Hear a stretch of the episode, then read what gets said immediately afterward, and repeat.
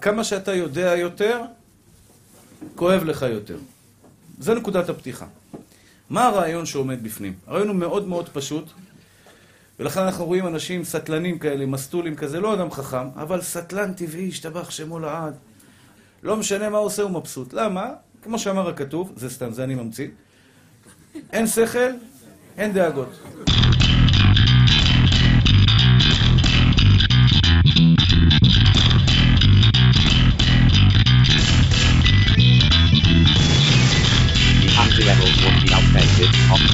course, before anyone started. Then on the page, too sincere, clearly regret, backward, wait, naive, anachronistic. Maybe that'll be the point. Maybe that's why they need the next real level. Real level, as far as I can see, with disapproval. בוקר טוב, צהריים טובים, אחר צהריים טובים, ערב טוב, לילה טוב ולפנות בוקר נהדר לכם. אתם מאזינים למשדר רשת, לי קוראים ארז, משדר רשת פודקאסט בענייני השעה, שזה מה שמעניין אותי בשעה שבה אני מדבר. אז במשדר הקודם רמזתי ככה רמז דק או רמז עבה, תלוי איך מסתכלים על זה, שבעצם הרעיון שבגללו התעסקתי בכל הנושא של נונסנס ותיאטרון האבסורד היה כדי להכין את הקרקע בעצם לאותו תיאטרון אבסורד שאנחנו חיים בו היום. והסיבה לזה היא לפני uh, כמה ימים, או לפני שבוע, שבוע ומשהו, יותר נכון לומר, שזה כמה ימים, אני מודה, נתקלתי ב... ואני מניח שכולם ראו את זה, אני לא מחדש פה שום דבר, uh, תמונה, פרסומת, ש... רואים מדים, מדי, אה, זה לא ברור בדיוק מה זה, נראה כמו מדי חאקי, אבל אני לא זוכר שהחאקי נראה כזה חום, אבל שיהיה, זה כאילו מדים של חייל, שעליו אה, כנפי צנחן, עוד איזושהי סיכה לא ברורה, וכמובן סיכה בצ... בצורת הטלאי הצהוב. והכותרת היא אף פעם לא שוכחים למה חובה לשרת בצה"ל, ישראלי אמיתי לא משתמט. אז כמובן שיש לי המון בעיות עם הנושא, לא רק עם הנושא עצמו שעליו אני הולך לדבר, בואו נגע שנייה רק במודעה עצמה. קודם כל, אף פעם לא שוכחים למה חובה לשרת בצה"ל. חובה לשרת בצה"ל כי זה אה, חוק במדינת ישראל. זה לא... אה, אם לא היה חוק במדינת ישראל, אז הייתי יכול לבוא ולהגיד, אוקיי, אתה רואה לעצמך חובה לשרת בצה"ל, כל הכבוד לך כן או לא, אני לא יודע, אבל להגיד למה חובה לשרת בצה"ל, כאילו שיש לי ברירה, כאילו שיש לי אופציה. עכשיו, הוא גם כותב ישראלי אמיתי לא משתמט, יש לי גם חדשות בשבילו, אף אחד לא משתמט, הוא כתוב פה בקטן, קטן, קטן, קטן, משתמט. מי שחוק הגיוס חל עליו, הוא בוחר שלא להתגייס. אז אין דבר כזה. אין, אין משתמט בישראל, יש שתי אופציות. או עריק או משוחרר. אין דבר כזה בוחר שלא להתגייס. כמו שאני אגיד, אה, אני בוחר אם לגנוב או לרצוח או לעשות פשעים. לא, אתה לא בוחר, אין לא אופציה לא קיימת, יש חוק במדינה הזאת.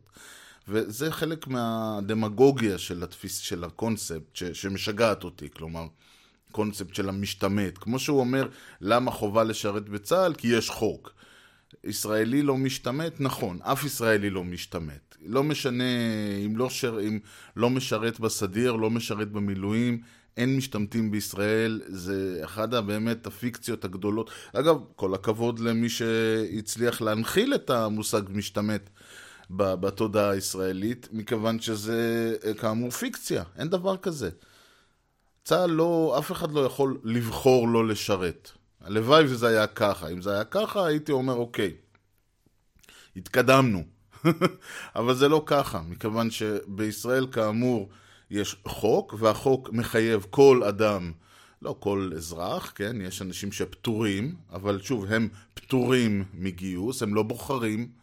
להפך, הם גם, הם יכולים אולי לרצות להתגייס, ואז צה"ל לקבל אותם כן או לא, אבל הם פטורים מגיוס, אז יש פטור מגיוס, ויש מישהו שלא מתגייס, ואז הוא עריק, ואז בדרך כלל או שתופסים אותו ומשחררים אותו, או שתופסים אותו וזורקים אותו לכלא ומגייסים אותו, או איזושהי וריאציה של שני האופציות האלה, אבל שוב, אין דבר כזה משתמט, אין דבר כזה לבחור לא להתגייס. אז זאת הבעיה העקרונית שלי עם כל הנושא, אבל לא על זה אני רוצה לדבר.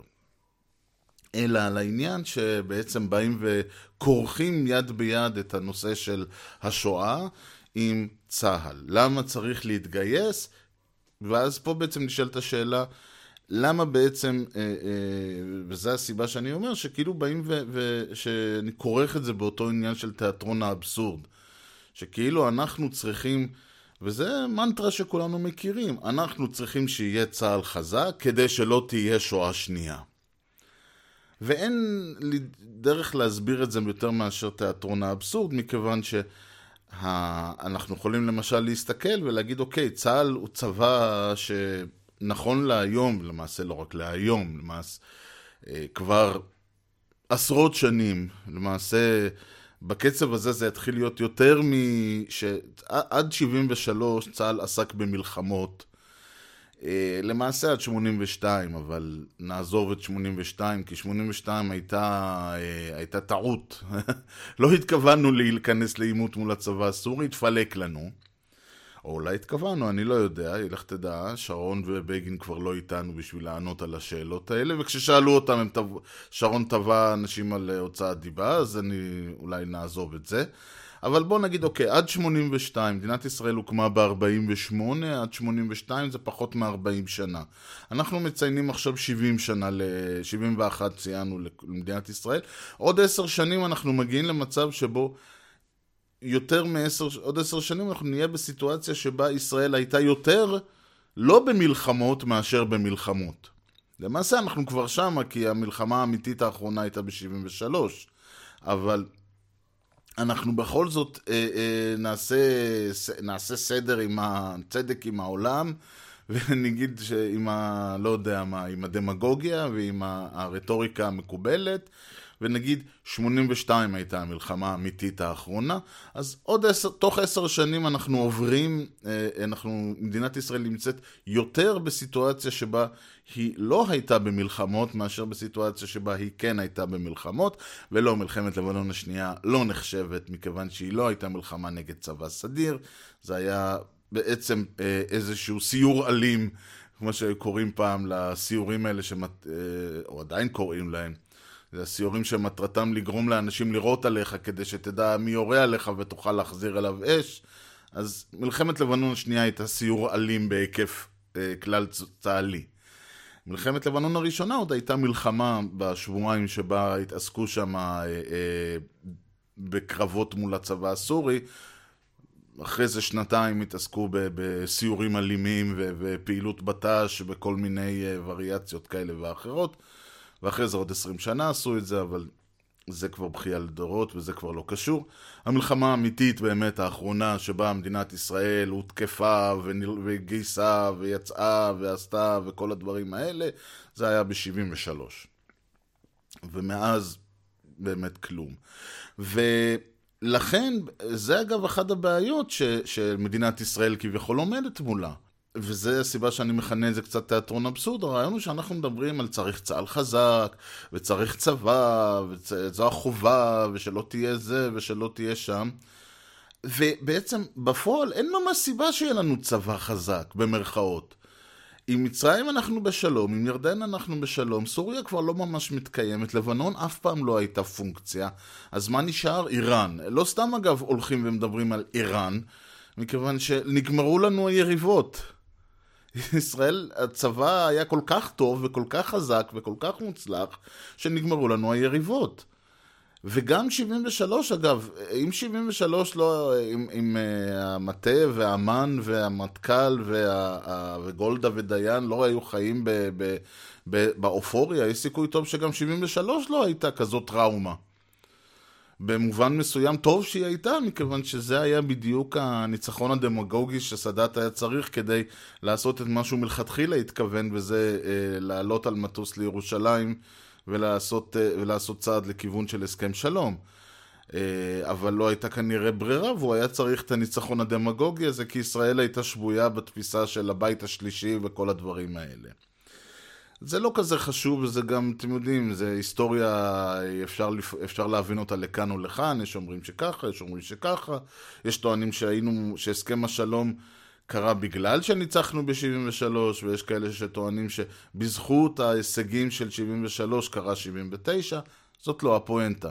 הרעיון הוא שאיך שלא נסתכל על זה, ישראל לא מצויה בסכנה קיומית אמיתית, לא פיקטיבית, לא דמגוגיה. ישראל לא מצויה בסכנה קיומית מאז 1973. ולכן אנחנו בעצם מצויים במצב שבו השירות הצבאי שעד אז, עד 73, היה נתפס אה, בעצם כסוג של, זאת אומרת, מה זה חובה? מה, זה לא משנה שיש גיוס חובה, זה לא משנה ש, שיש חוק. אתה, זה היה נתפס ברמה של כן, אני צריך לגייס כדי להגן על הבית.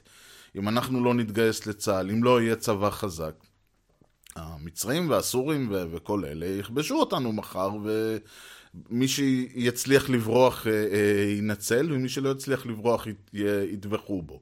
איפשהו ב-73 קרה ההפך המוחלט, והצלחנו לנצח, ומאז אה, לא רק שעשינו הסכם שלום עם המצרים, והחזרנו להם את כל סיני, שאתם יודעים, זה קצת גם אה, עצוב, אחרי שבאו ואמרו שאנחנו נלחמים על אה, 73, נלחמנו בסיני, ואנשים נהרגו בסיני, ופתאום החזרנו אותו. אז על מה נלחמנו? לא יודע, לא משנה, לא כזה, שוב, אני לא נכנס לעניין הזה, אני גם, זה לא שאני בא ואומר לא צריך להחזיר שטחים, או להפך שאני אומר שכן צריך להחזיר שטחים, פשוט אומר שברגע שאתה, אגב, אותו דבר שהיה ביציאה מלבנון, אני אקפוץ שנייה קדימה, אה, אחרי שיצאנו מלבנון, בעצם עלתה השאלה, אז למה לעזאזל היינו שם אה, כל השנים האלה? על מה נהרגו לנו כל כך הרבה חיילים בזמן שצה"ל שהה בדרום לבנון? למה זה היה טוב? למה היינו צריכים את זה? ואלה בדיוק הנקודות שבהן האבסורד, הפרדוקס של התפיסה המיליטריסטית אה, נחשף. עכשיו, כל עוד ישראל הייתה נתונה בסכנה קיומית, זה לא היה פרדוקס, הייתה סיבה להיות שם, והיה צריך את הגבולות הגדולים, והיה צריך את ה buffer zone שהמצרים לא ישבו על אה, אה, אשקלון ואשדוד, אלא שהמצרים ישבו על התעלה, והרעיון, ושהירדנים ישבו על הירדן ולא על ירושלים, ושהסורים לא ישבו על טבריה ועל הכנרת, אלא מאחורי אה, רמת הגולן. זה הגיוני, ברגע שאתה בשלום, ברגע שאין סכנה קיומית יותר, יש עם זה בעיה, מה עוד שההחזקה של, השט... של השטחים האלה גוזלת מאיתנו הרבה מאוד אה, משאבים, ובעצם החובה הזאת של צה"ל היא לא כדי למנוע, אתה לא מתגייס לצה"ל היום כדי למנוע שואה שנייה, חורבן הבית או, או חיסול מדינת ישראל, אלא אנשים מתגייסים לצה"ל, מה לעשות? כדי ללכת מכות במחסומים, כדי לזרוק, כדי לאסור ילדים, כדי אה, אה, להרביץ לאזרחים. כדי להתנהג בצורה שבוא נאמר ככה, אני לא אומר שמצדיקה שואה שנייה חס וחלילה, אבל לא בשביל זה הקמנו את המדינה הזאת. המטרה של מדינת ישראל לא הייתה כדי שאנחנו נחזיר לגויים על כל האלפיים שנות פוגרומים. המטרה של מדינת ישראל היא בית לאומי לעם ישראל, ואגב זאת חלק מהבעיה. ברגע שאנחנו באים ושואלים, אז מה בעצם הסיבה שאנחנו כאן? האם אנחנו כאן כדי לשלוט בפלסטינאים? האם אנחנו כאן כדי לשבת בכל שטח שכבשנו ולא משנה מה זה עושה ומה זה עולה לנו? זה השאלה, גם חלק מהבעיה היא עוד פעם, אתה בא לצעירים ואתה אומר להם תתגייסו לצה"ל, תהיו אה, לוחמים, והם רואים בחדשות ושומעים סיפורים, אגב, לא צריך שוברי שתיקה ובצלם בשביל זה. לכל אחד יש אבא או אח או חבר או דוד, או אגב, כמובן גם נשים, אני לא אומר רק גברים, אבל בינתיים עדיין רוב החיילים, במיוחד אלה שמשרתים בשטחים, בתפקידים מבצעיים, מה שנקרא, הם אה, אה, גברים, אבל גם נשים נכנסות לצערי הרב יותר ויותר לעולם המכוער הזה. וכולנו שומעים מה קורה שם, וכולנו שומעים על מה, מה הם עושים, וכולנו יודעים, לא צריך... הבצלם והשוברי שתיקה זה כדי שהגויים לא ידעו מה אנחנו עושים. אז גם, ה, ה, בכלל השירות הצבאי הרי הוא אף פעם לא היה בונוס, הוא תמיד היה סבל, הוא תמיד היה נטל. במקום שבני אה, 18 בעולם הולכים לקולג' ו- ובעצם עושים, אה, גם כן, אה, אתם יודעים, נפטרים מכל ה... עושים איזשהו תהליך סוציאליזציה לתוך החברה, וגם קצת חוג, אה, חוגגים ומשתכרים ועושים צחוקים וכיפים, ואחרי אה, שלוש, ארבע, חמש שנים הם נכנסים לחברה כאזרחים שווי נפש, ומוכנים ל, ל, להפוך להיות פה. החבר'ה שיוצאים, יוצאים עם, במקרה הטוב. אה, אחרי שאימנו אותם ולימדו אותם, ואם אין להם איזשהו פוסט-טראומה, אז יש להם איזשהו פוסט-משהו. והחברה, והם יוצאים יותר מיליטריסטים, והם יוצאים, אה, אה, בדרך כלל הם בורחים, הם צריכים, הם כל כך מבסוטים מהחוויה הצבאית שהם צריכים לברוח לאיזה שנה בהודו, או לאיזה שנה בדרום אמריקה, או לאיזה שנה בתאילנד, או מה שזה, כל אחד והמקום שלו. וזה, ו, ורק אז, בגיל 23, 4, 5, אחרי שהם נרגעו מהחוויה הנהדרת הזאת, רק אז הם מתחילים את הקריירה שלהם האזרחית, אם זה לימודים, אם זה עבודה, אם זה כל הדברים האלה. יש עם זה בעיה, יש עם זה בעיה מאוד רצינית. וקשה מאוד להצדיק אותה, כשלצורך העניין, אחרי 73 הייתה כאמור מלחמת אה, אה, אין ברירה, ו, ואז עשינו שלום עם זה, המלחמה הבאה הייתה מלחמה ש... מלחמת לבנון, ש, שהייתה מקורה בשקר, שאריק שרון שיקר לבגין, וביחד הם שיקרו לכל הממשלה, וביחד הם שיקרו לכל המדינה, ואנשים נהרגו פה על השקר הזה, ואנשים יצאו למלחמה שהם חשבו שהם מגינים על הבית, והתברר שלא, הם מגינים על השאיפות המיליטריסטיות של אריק שרון. שרצה כנראה להיות, אני לא יודע מה, איזה המוציא והמביא, אה, להפוך להיות לאיזה puppet master ברמה לא יודע, לא יודע אפילו מה הייתה הפואנטה אז.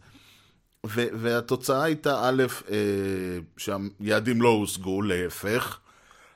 תוצאה ממלחמת לבנון, אה, נוצר, בעצם החיזבאללה תפס את השליטה, חיזבאללה שהיה זרוע של צבא, של הסורים, תפס את השליטה בדרום לבנון, ובעצם הבאנו על עצמנו את כל הנזק שקרה מאז, כולל שגם קיבלנו את סברה ושתילה על הראש, שזה היה טבח בחסות צה"ל, וכל הנושא הזה של צדקתה ויופי הבלורית וכל הדברים האלה נפל לפח וגיל... ונתפסנו במערומנו, ודיברתי על זה שבמשדר הקודם, שבעצם התוצאה הייתה שכל הערכים שעליהם קמה ופעלה מדינת ישראל הלכו לפח.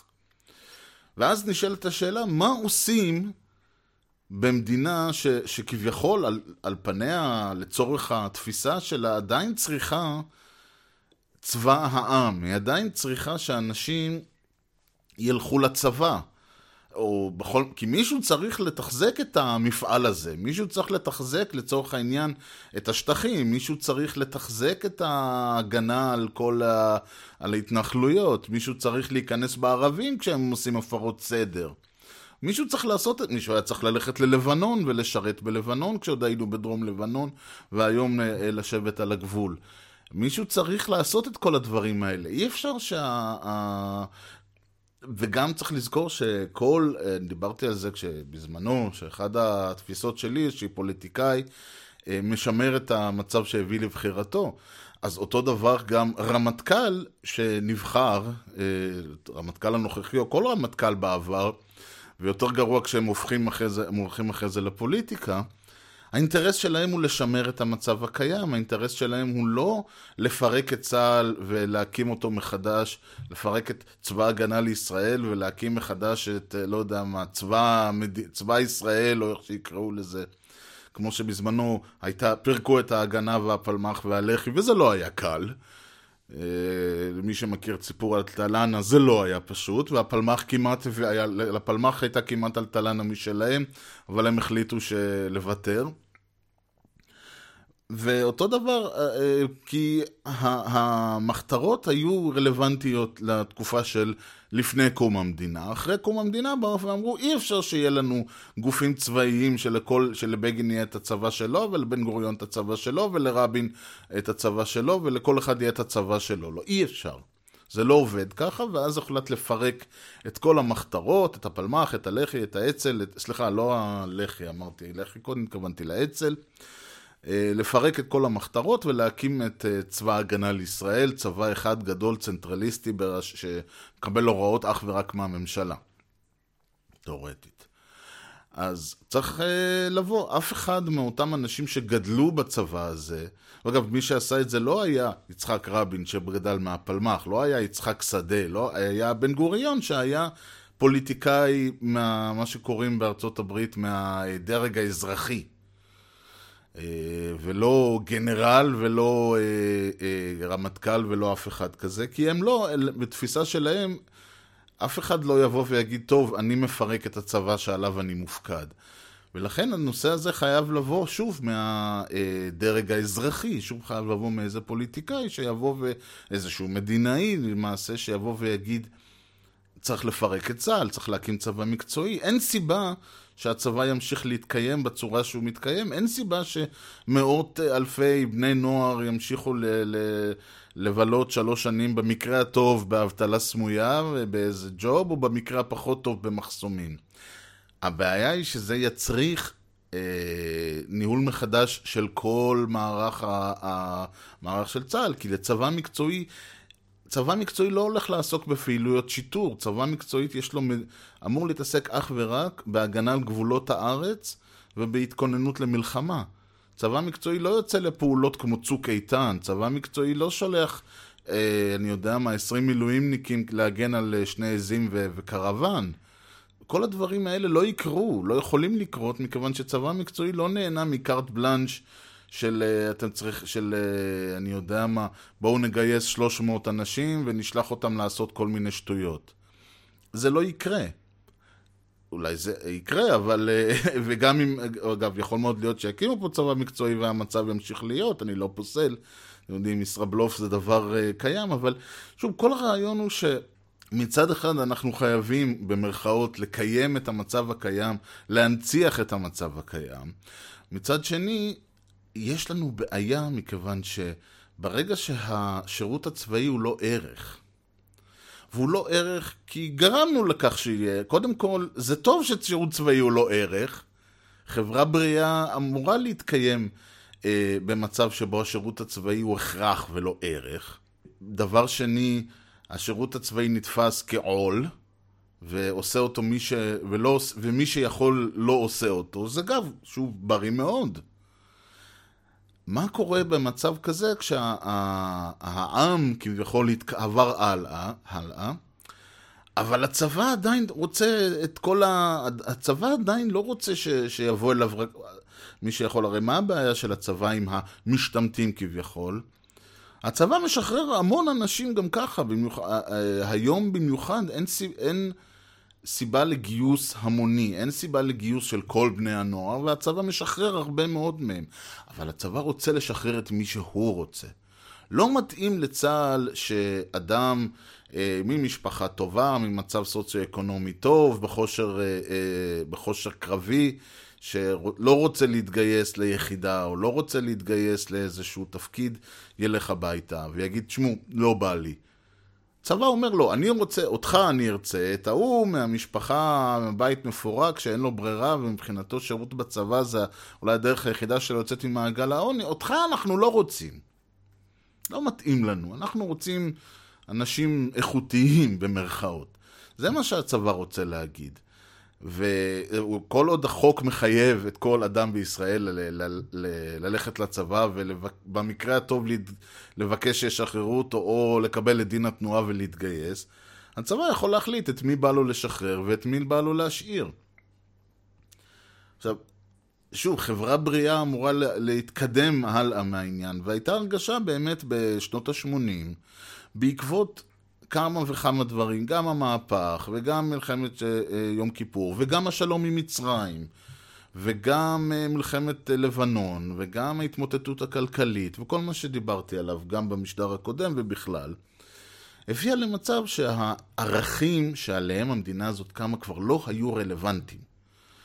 הדת הציונית, האידיאל אה, של אה, עם ישראל אה, חזק בארצו, הרעיון הזה של הבית הלאומי, אמרנו, אוקיי, יש לנו בית, הגשמנו את כל הדברים האלה.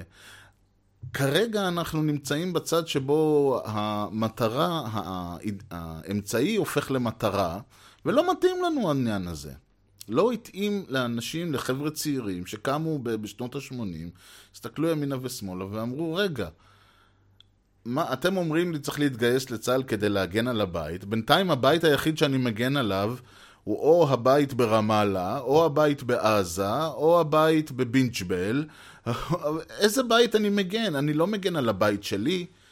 וזה לא משנה, לא רק חבר'ה, נגיד שבתל אביב, כן, אבל גם נגיד מישהו שבא מחיפה, או מירושלים, או מבאר שבע, בא ואומר, תקשיבו, אני לא מגן על הבית שלי, אני מגן על הבית של מישהו אחר.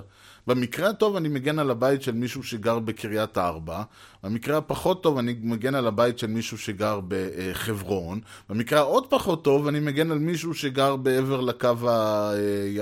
מעבר לגבול בלבנון. איפה פה ההיגיון? איפה פה הסיבה? ובשביל מה, מה שאני אשרוף את מיטב שנותיי, ועוד אחרי זה מילואים, ועוד אחרי זה עוד כל הדברים האחרים, ועוד חס וחלילה ייהרג, על הדבר הזה שהוא לא רלוונטי אליי, זה לא הערכים שלי. לצה"ל יש בעיה. מה עושים? או, יש פתרון. דבר ראשון, קרה נס, ועוד דבר שקרה אגב בעולם, זה שנפלו החומות. הסתיימה המלחמה הקרה ב-89-91, ונפלו החומות. שזה אגב עוד פעם הייתה סיבה אה, שאתה מסתכל ואתה אומר כן, גם כל הפחד הזה מפני האויב, אגב, כשהרוסים הפסיקו לממן את כל הסורים והמצרים והירדנים, זה עוד פעם מוסיף לנו עניין של למה בעצם לשרת בצה"ל, מה הפואנטה. אבל אז קרה הנס, וכמו שאמרתי, נפתחו הגבולות ונפתחו, נפלו החומות, ואפשר היה לבקר במקומות שעד אז אי אפשר היה לבקר בהם. והכוונה היא לפולין. פולין נפתחה לתיירות מכל העולם, ואפשר היה לנסוע לפולין ולבקר שמה במחנות ההשמדה. ואז החלה, החלו המסעות, המסעות השילוחים האלה של בני נוער. בהתחלה ביקרו שם כל מיני אנשים שעשו טיולי שורשים ודברים כאלה, אבל מתישהו מהר מאוד מישהו עלה על הרעיון הזה שאפשר לשלוח טיולים מאורגנים של בני נוער. וזה קרה די מהר. אני זוכר שהטיולים האלה התחילו כבר בשנות התשעים המוקדמות, עכשיו שהחומות נפלו 89-91, ו-92, 3 כבר הם, אה, כבר חבר'ה מהגיל שלי, אני הייתי אז בן 15 ב-91, כבר מצאו את עצמם בפולין, זה אומר שזה קרה מהר מאוד. ושם היה, שלחו אותם לשם, וכל החוויה נועדה, ו- וזה לא שלא ביקרנו ביד ושם קודם, וזה לא שלא עשינו את כל הדברים האלה עד אז. אבל הרעיון היה לגרום לאותם בני נוער לחוויה טראומטית, בהגדרתה. והרעיון של להכניס להם ל- לראש שהסיבה שהם חייבים לשרת בצה"ל זה כדי שלא נהיה עוד פעם אושוויץ. ואני זוכר שהיו מחזות, בעיניי היו מזעזעים, מכיוון שהיה כל מיני, אה, כל מיני חבר'ה היו חוזרים. קודם כל, חבר'ה צעירים היו שם מגיעים, והם היו משתכרים, והם היו... זה, כי זה טראומה, מה אתה לוקח בחור בן 14, 15, 16, ועושה, מנסה לגרום לו לטראומה פיזית כדי לשטוף לו את המוח, שיבין שהדרך היחידה להגן על אה, קיומו ושלא יקרו הזוועות שאתה עכשיו הראית לו, היא על ידי שירות בצבא, אבל ברגע שאתה גורם טראומה למישהו, אתה לא יכול בדיוק לשלוט בלאן זה ילך. והם התנהגו כמו כל מישהו שמתנהג אחרי טראומה, בניסיון אה, לא לחשוב, בניסיון לשכוח. חלק בהחלט נהיו מיליטריסטים, חלק בהחלט אה, נהיו דברים... אגב, יש סיבה שאפשר לראות שהנוער ש... של... שצמח משנות התשעים והלאה, ונוסף לזה גם כמובן העלייה מרוסיה ששינתה באופן מהותי הרבה מאוד מהאלמנטים, אה, הרבה מאוד מהכיוונים שהיו עד אז במדינת ישראל, מכיוון שהם חבר'ה שבאו עם תרבות שונה, עם אה, ערכים שונים. אה, לא יודע, כן, אה, למשל, במדינה שלא היה לה תרבות דמוקרטית, עם חבר'ה פה בשנות... אם אני נולדתי למדינה דמוקרטית, אם הוריי נולדו למדינה דמוקרטית, הרי שחבר'ה שבאו מרוסיה לא נולדו למדינה דמוקרטית, וזה קצת שונה כשבאים אנשים ורגילים שה... שהשלטון מתנהג אחרת. אני לא בא להגיד פה שכל הרוסים הם אנטי דמוקרטים או משהו כזה, אבל זה יוצר בעיה. ואפשר לראות בהחלט ה... שיש בתקופה הזאת גם בגלל העלייה מרוסיה, אבל גם בגלל הכיוון המאוד חד הזה של אה, יצירת מה שיוסי גורביץ מכנה דת השואה, שבעצם הפכה את, ה, את הנושא הזה של השואה, את הנושא הזה שתמיד היה, עוד פעם, הוא תמיד היה. אני לא, אף פעם אי אפשר לבוא ולהגיד שזה לא היה בשנות ה-80 וזה לא היה בשנות ה-70 ובשנות ה-60, אני לא יודע, אבל זה תמיד היה. אבל, וזה אגב אה, ידוע שבהתחלה בכלל דיברו על הגבורה, ואחרי זה דיברו אה, שבעצם מה שהיה צריך לחגוג זה את אלה שנלחמו ומרדו, ורק אה, בגלל זה יום השואה הוא יום מרד גטו ורשה וכל זה. ואחרי זה בעצם אמרו, רגע, צריך לתת את הכבוד ואת הזיכרון האמיתי לאלה ש... אלה שהלכו כצאן לטבח, זה לא כי הם uh, הלכו כצאן לטבח וכל הדברים האלה, וזה לא בושה, ואתה לא היית שם, וכו' וכו', וגם דיברתי על זה במשדרים קודמים, שהוקדשו יותר לעניין הזה של uh, יום הזיכרון לשואה ולגבורה. הרעיון פה הוא שנוצרה איזושהי, נוצרה, נוצקו איזה שהם סט אידיאלים. שאם עד אז היה לנו את האידיאל הציוני, האידיאל של העם החופשי בארצו, האידיאל של הבית הלאומי שיש להגן עליו, והאידיאל הזה התמסמס ונעלם בגלל ניהול לא נכון של uh, uh, צה"ל, בגלל העובדה שצה"ל, שהערכים האלה כבר לא היו רלוונטיים, ובגלל האופן שבו מנהיגי uh, ב-73 וב-79 וב-82 התנהלו, וב-84, שלא יצאו מלבנון אבל נשארו בלבנון.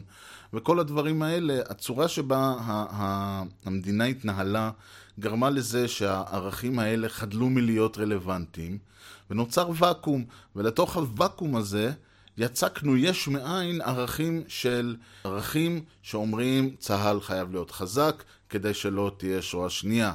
הביטוי הכי גדול, ל, ל, ל, הביטוי הכי מהותי לכך שאנחנו עם בארצו הוא לא העובדה שאני יכול, אה, ש, שיש לנו בית משפט חזק, והעובדה שאני יכול אה, להסתובב בארץ אה, באופן חופשי, וכל, ולהגיד את מה שאני רוצה, וזכויות דיבור, וזכויות אזרחים. לא, הביטוי הכי מוחשי לכוח ולעוצמה של מדינת ישראל הוא דגל ישראל, הוא דגל ישראל על המשרפות באושוויץ.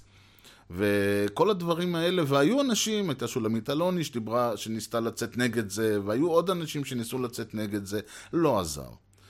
אנחנו, אנחנו נמצאים היום במצב שבו לצורך העניין יאיר לפיד יצא בזמנו באיזשהו קמפיין שהוא מלמד, מי לא יודע מי נותן לו ללמד, מי נתן לו ללמד בבית ספר אה, תיכון או משהו כזה, שהילדים מסכנים לא יכולים לנסוע לאושוויץ.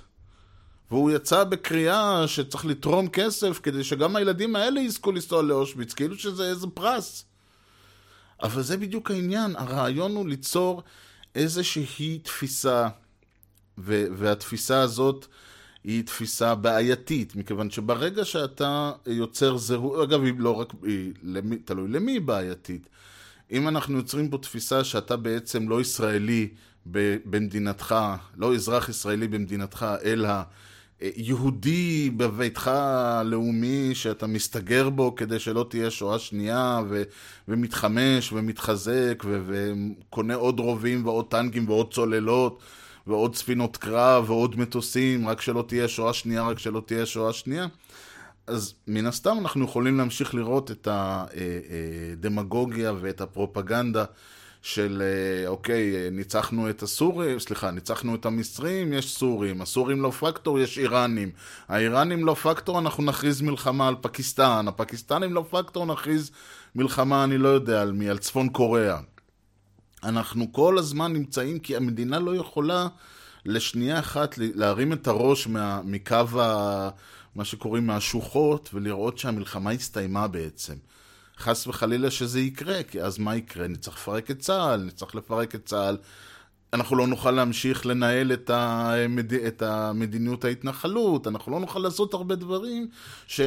שוב, כל אותם מנהיגים, כל אותם אנשים שבשליטה בצמרת המדינה ובכנסת ובצה"ל ובכל המקומות האלה, האנשים האלה לא, יכול, לא יבואו ויגידו, טוב, אני מפרק את הבית שבחר אותי. אני בא לאנשים ש...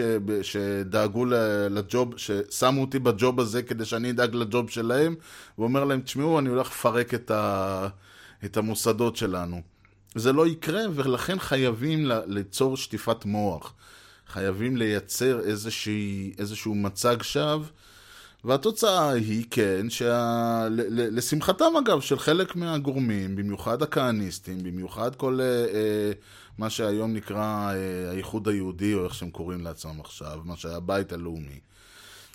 לשמחתם, העם היום יותר ימני, יותר לאומי, יותר יהודי, יותר דתי, כי זה הרי פועל יוצא של כל הדברים האלה.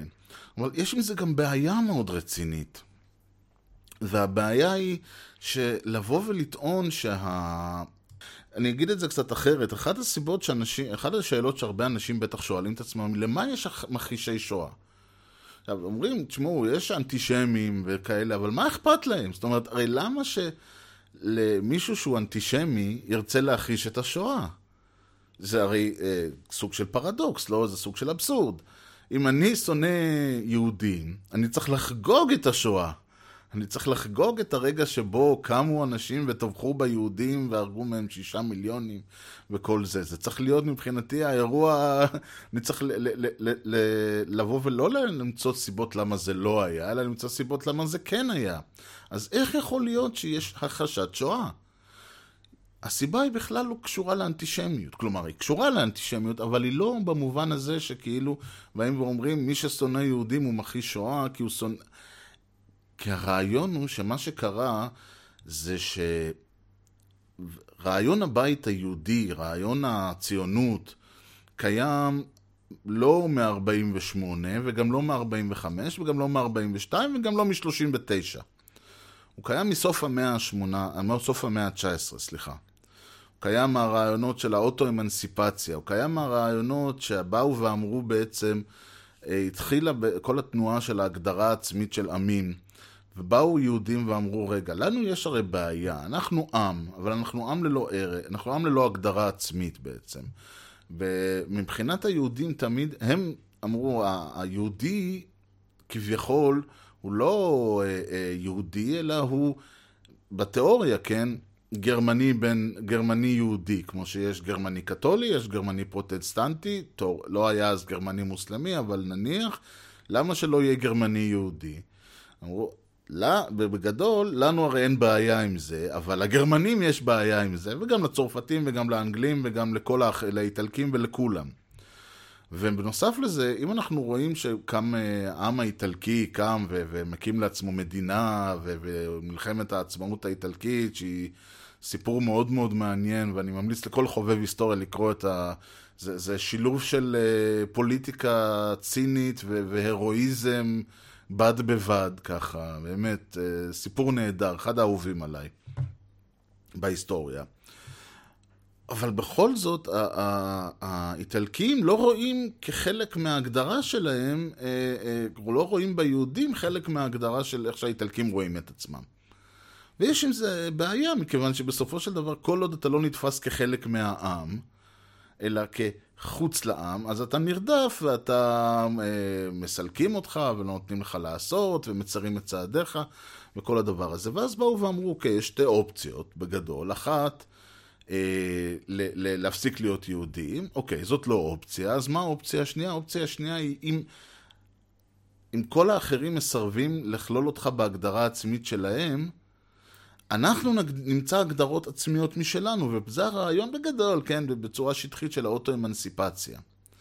הרעיון הוא שהעם היהודי, מאחר והוא לא, העמים האחרים לא מוכנים לכלול את העם היהודי בקרבם, כלומר, אין דבר כזה צרפתי קתולי, צרפתי פרוטסטנטי וצרפתי יהודי, אלא היהודים לא נחשבים חלק מה, מהעם הצרפתי. אז היהודים יצטרכו למצוא דרכים להגדיר את עצמם. עכשיו בואו נאסוף את כל היהודים ונבין מה מגדיר את העם היהודי. חלק ממה שמגדיר את העם היהודי הזיקה לארץ ישראל, כי כל היהודים תמיד אמרו אם שכחך ירושלים, ולשנה הבאה בירושלים, וכל העניין הזה. אז בעצם מכאן התגלה הרעיון שמה שמגדיר את היהודים באשר הם יהודים זה הזיקה לארץ ישראל. מארץ ישראל הם באו, ובסופו של דבר לשם הם רוצים לחזור. עכשיו, נכון שאולי הם רצו לחזור כשיבוא המשיח, אבל אף אחד לא אמר שזה חובה לחכות לאותו משיח שיבוא, וחוץ מזה, עדיף, אם זה המקום היחיד שבו העם יכול להגדיר את עצמו.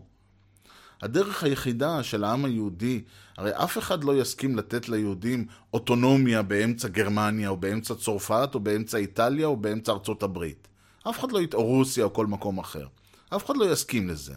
הדרך היחידה שהיהודים יכולים לבטא את ההגדרה העצמית הזאת שלהם, לה, לה, להגדיר את עצמם כעם, לחיות כעם ריבוני ובזכות עצמו, היא במדינה שתהיה שלהם, והמקום היחיד, ש...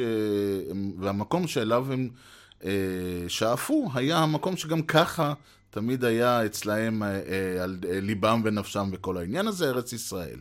ולכן התנועה הציונית היא המשך טבעי של כל התפיסה הזאת. ואני לא נכנס פה עכשיו למה, לטוב ציונות, לא טוב ציונות, פוסט ציונות, פרה ציונות, כל השטויות האלה. אני לא נכנס לזה, זה לא רלוונטי. אני מתאר סוג של עובדות. אני מתאר מה שקרה. איך לפרש את זה, מה הנרטיב, זה כבר בעיה של מישהו אחר. הרעיון הוא שזה היה הסיבה, ולכן אנחנו רואים עליות לארץ ישראל, מעלייה ראשונה ושנייה ולפני כן, וכל הדברים האלה, ולאנשים, חלק מהאנשים עלו כאמור מתוך הרצון הזה להגדרה עצמית, וחלק מהאנשים עלו בגלל שרדפו אותם, וחלק מהאנשים עלו כי הם ברחו, וחלק מהאנשים עלו כי הם אה, אה, יכלו לחיות טוב במקום אחר, אבל הם לקחו את הכסף ועלו. יש אלף ואחת סיבות. הרעיון הוא אותו רעיון. המקום שבו אה, היהודי יכול להגדיר את עצמו כעם, הוא בארץ ישראל. זה המשוואה שבעצם אוששה במרכאות בהצהרת בלפור, וזו המשוואה שאוששה בקונגרס הציוני, וזה לא משנה עוד פעם אם, הקונגר... אם הרצל אה, פעל אחרי, אה, אה, קיבל את ה... ראה את האור אחרי משפט דרייפוס, זה לא משנה הסיבות. הקונספט היה, ואגב זה חלק מהסיבה שלצורך העניין החרדים התנגדו למדינת ישראל, כי החרדים ראו, ב, ב, אמרו בסדר, אמרנו כשיבוא המשיח אתה לא יכול לעשות שום דבר עד שלא בא המשיח. זה לא עובד ככה. ולכן החרדים הם עדיין אנטי-ציונים, ולכן החרדים לא מכירים במדינת ישראל, כולל, וזו הסיבה שליצמן הוא לא שר וכל השטויות האלה. כי הם לא מכירים במדינת ישראל. זה למרות שהם אה, אה, חלק ממנה, והם נהנים ממנה טוב מאוד, אבל הם לא מכירים בה. כי עוד פעם, אנחנו אמרנו שמבחינתם אומרים הכל טוב ויפה, אבל אי אפשר להקים את הבית הלאומי בארץ ישראל כל עוד לא בא המשיח, לא משנה. מה שקרה במלחמת העולם השנייה, בעצם לקח תהליך שהיה תהליך איטי. אמרנו, זה מסוף המאה ה-19, 1880 ו-1870 ו... ועד 1940, 42, 45, זה היה תהליך מאוד איטי, שהתקדם, וראינו כל הזמן שהיו התקדמויות. באיזשהו, היה באיזשהו שלב נוצרה מסה מספיק חזקה של יהודים בארץ, וכחלק מהעניין גם ב-35 הייתה נהירה מאוד רצינית מגרמניה וכיוצא בזה. ועלו מכל מיני תימן, ועלו מרוסיה ומפולין, וכל הזמן הייתה עלייה, והיישוב היהודי גדל וגדל וגדל וגדל. ואז נוצרה מסה מספיקה שהתחילו לקום הנהגות, לא רק הנהגות מקומיות, אלא גם הנהגות אה, כלל ארציות, ש... אה, ואפילו אה, יכלו, היו את אה, הפועלים, והיה את אה, הרוויזיוניסטים. ואלה עשו את uh, ההגנה, ואלה פרשו והקימו את אצ"ל, והכל היה כזה, אתה, ראינו איזשהו תהליך שקרה, אבל אז קרתה מלחמת העולם השנייה, ואז קרה השואה, ואז העולם בא ואמר, אוקיי, תקשיבו, יש לנו פה בעיה מאוד רצינית. קודם כל, יש לנו מיליוני פליטים. מיליון פליטים או משהו כזה, אני לא, לא יודע כמה. יש לנו כמובן, את, ראינו את מה מובילה האנטישמיות. אז בואו ניקח את התהליך הזה שקורה במדינת ישראל ובארץ ישראל, סליחה, עוד לא הייתה מדינה, ונזרז אותו. בואו ניקח את התהליך הזה, שיכול להיות שבעוד 20, 30, 40, 50 שנה יביא לכלל הקמה מדינת יהודית בארץ ישראל, ונקצר אותו. במקום 20, 30, 40 שנה, נעשה את זה תוך שנתיים, שלוש. שזה אגב מה שקרה, תוך שלוש שנים קמה מדינת ישראל. וזה בדיוק היה הרעיון. גם המצב שבו השלטון, השלטון המנדט מנע מהפליטים להגיע לארץ, וזה יצר מצוקה מאוד רצינית. והעולם אמר, תשמעו, האנשים האלה לא רוצים להגיע לישראל כי אני יודע מה... אני, כי יש תנאים סוציאליים יותר טובים פה. לא, הם רוצים להגיע כי הם פליטים, וזה המקום שבו הם רוצים לבוא אליו. ואנחנו חייבים למצוא פתרון לבעיית הפליטים, ואנחנו חייבים למצוא פתרון, ואחרי ש... וראינו, ושוב, וראינו מה קורה עם זה. כלומר, השואה לא הייתה הסיבה להקמת מדינת ישראל. השואה הייתה קטליזטור, זרז להקמת מדינת ישראל. ופה בעצם ההבדל המהותי.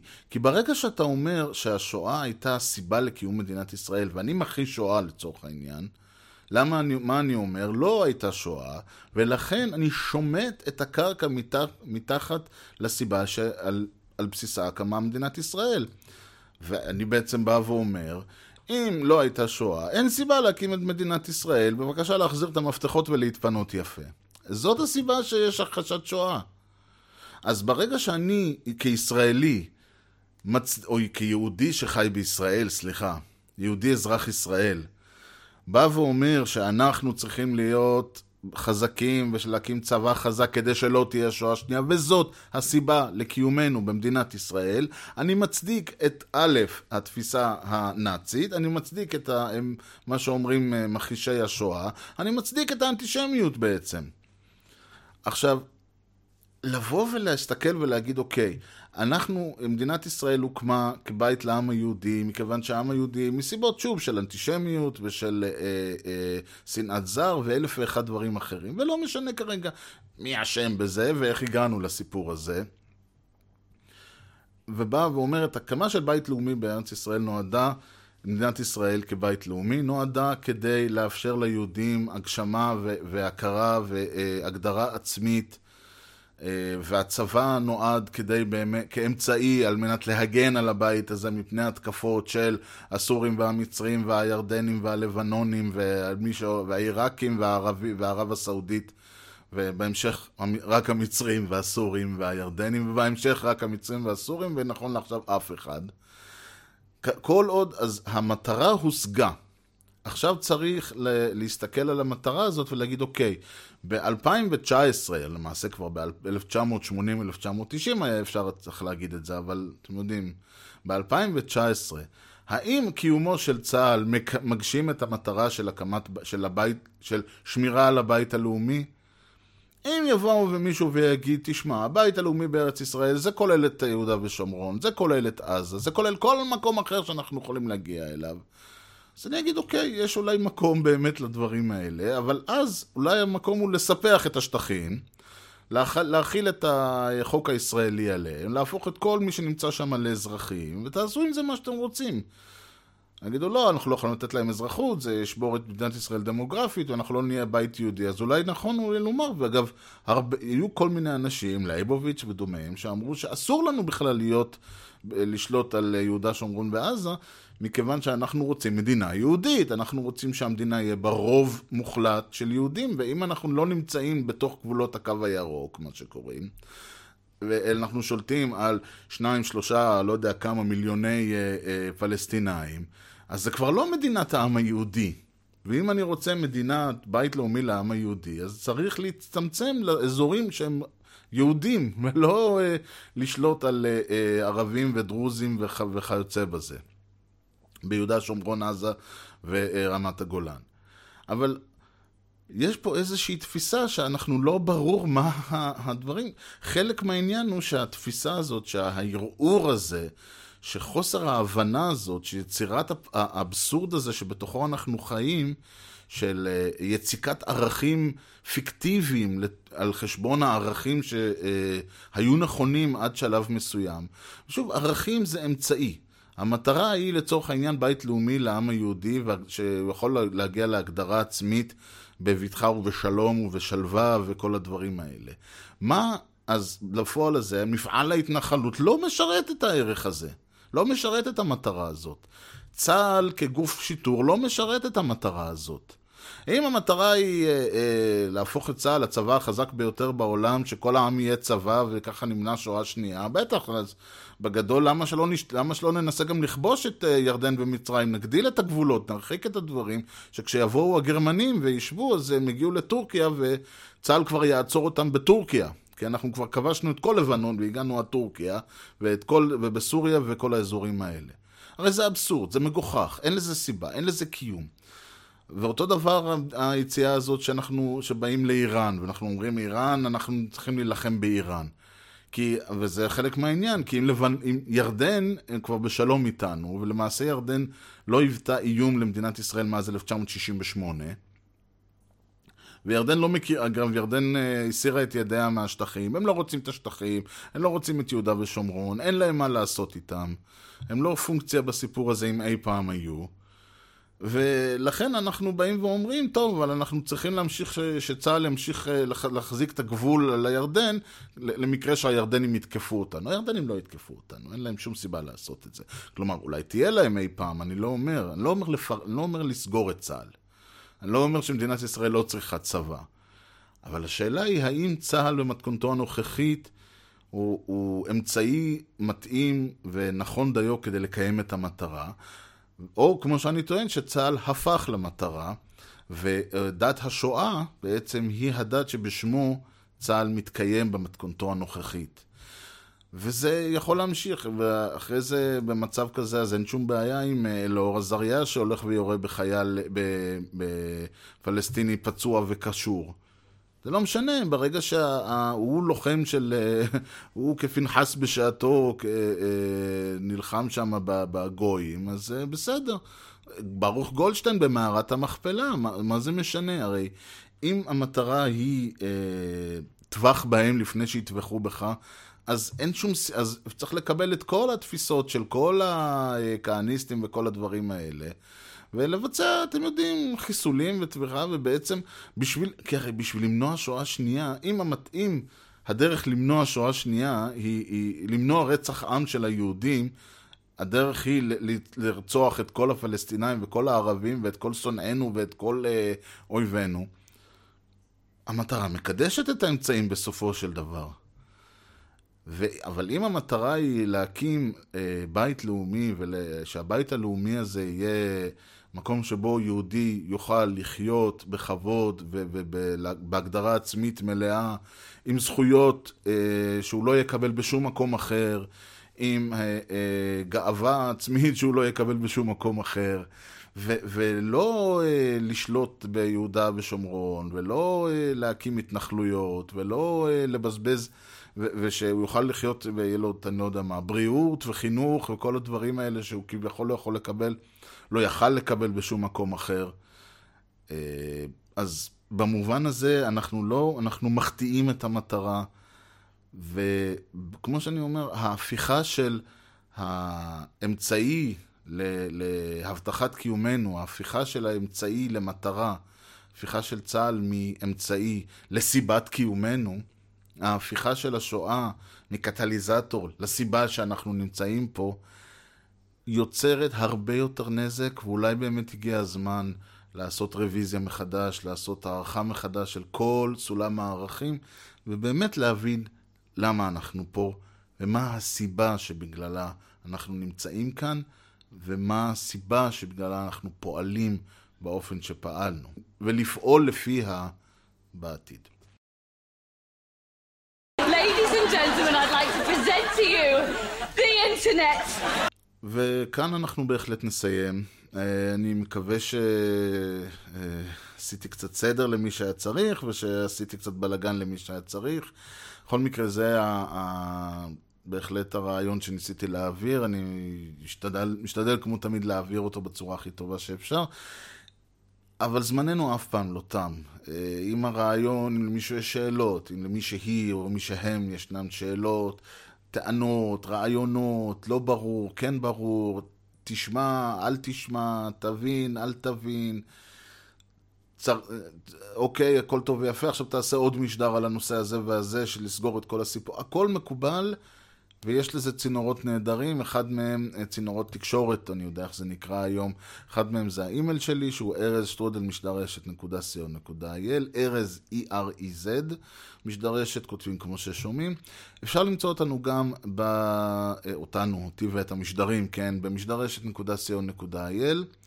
אפשר להירשם שם על ה-RSS ולמצוא את הלינקים ליוטיוב ול Stitcher ול iTunes, ל RadioPublic ולספוטיפיי. אנחנו גם בספוטיפיי, תאמינו או לא. אני אה, לא יודע אם מישהו יודע, או שדיברתי על זה, אני אישית נגד ספוטיפיי כפלטפורמה לסטרימינג של music, מוזיקה. דיברתי על זה, אני לא ארחיב, אבל בגדול העובדה שהאומנים לא רואים מזה שקל, אז כבר עדיף שתורידו את זה פיראטית, אולי יש סיכוי. כי כשמורידים פיראטית, יש סיכוי אחרי זה שתגיד, וואלה, אהבתי את הדיסק, אני אלך ואקנה אותו. כשאתה בספוטיפיי, אף אחד לא יגיד, וואלה, אהבתי את הדיסק, אני אלך ואקנה אותו, אלא וואלה, אהבתי את הספוטיפיי, אני אשלם להם עכשיו עוד 20 שקל או 30 שקל או כמה שהם לוקחים לחודש. והאומן לא רואה מה-20 או ה-30 שקל האלה גרוש. לצורך העניין, כפלטפורמה להפצת משדרשת, תפאדל, מה אכפת לי? כל הפלטפורמות האלה מבורכות, אני לא, אין לי בעיה שלא ביוטיוב ולא ב iTunes ולא באף מקום אחר, אין לי בעיה, מי שרוצה לשים את משדרשת, תפאדל. קחו, תורידו ממני אפילו מה bandwidth. אז אפשר למצוא אותנו בכל המקומות האלה, וכל הלינקים נמצאים באתר משדרשת co.il, רק צריך לעשות scrolling ככה לתחתית הדף. וכמובן שאפשר למצוא שם את כל משדרי העבר, ואפשר אה, אה, לראות שם את כל הלינקים והקישורים ומראה מקום והסימנים לכל מה שדיברתי עליו במשדר הזה, ו- וברוב המשדרי העבר, לא בכולם, אבל אני עובד על זה. אפשר להמשיך את הדיון, את השיחה ואת כל הרעיונות האלה וכל דבר אחר גם בטוויטר, twitter.com/ארז, וגם בפייסבוק, facebook.com/משדרשת. ובהחלט זהו כל מה שהיה לי לומר בנושאים האלה להפעם. עד הפעם הבאה, אני רוצה מאוד להודות לכם על שהאזנתם למשדרשת. אני הייתי ארז, ושיהיה לכם המשך יום נהדר, ולהתראות.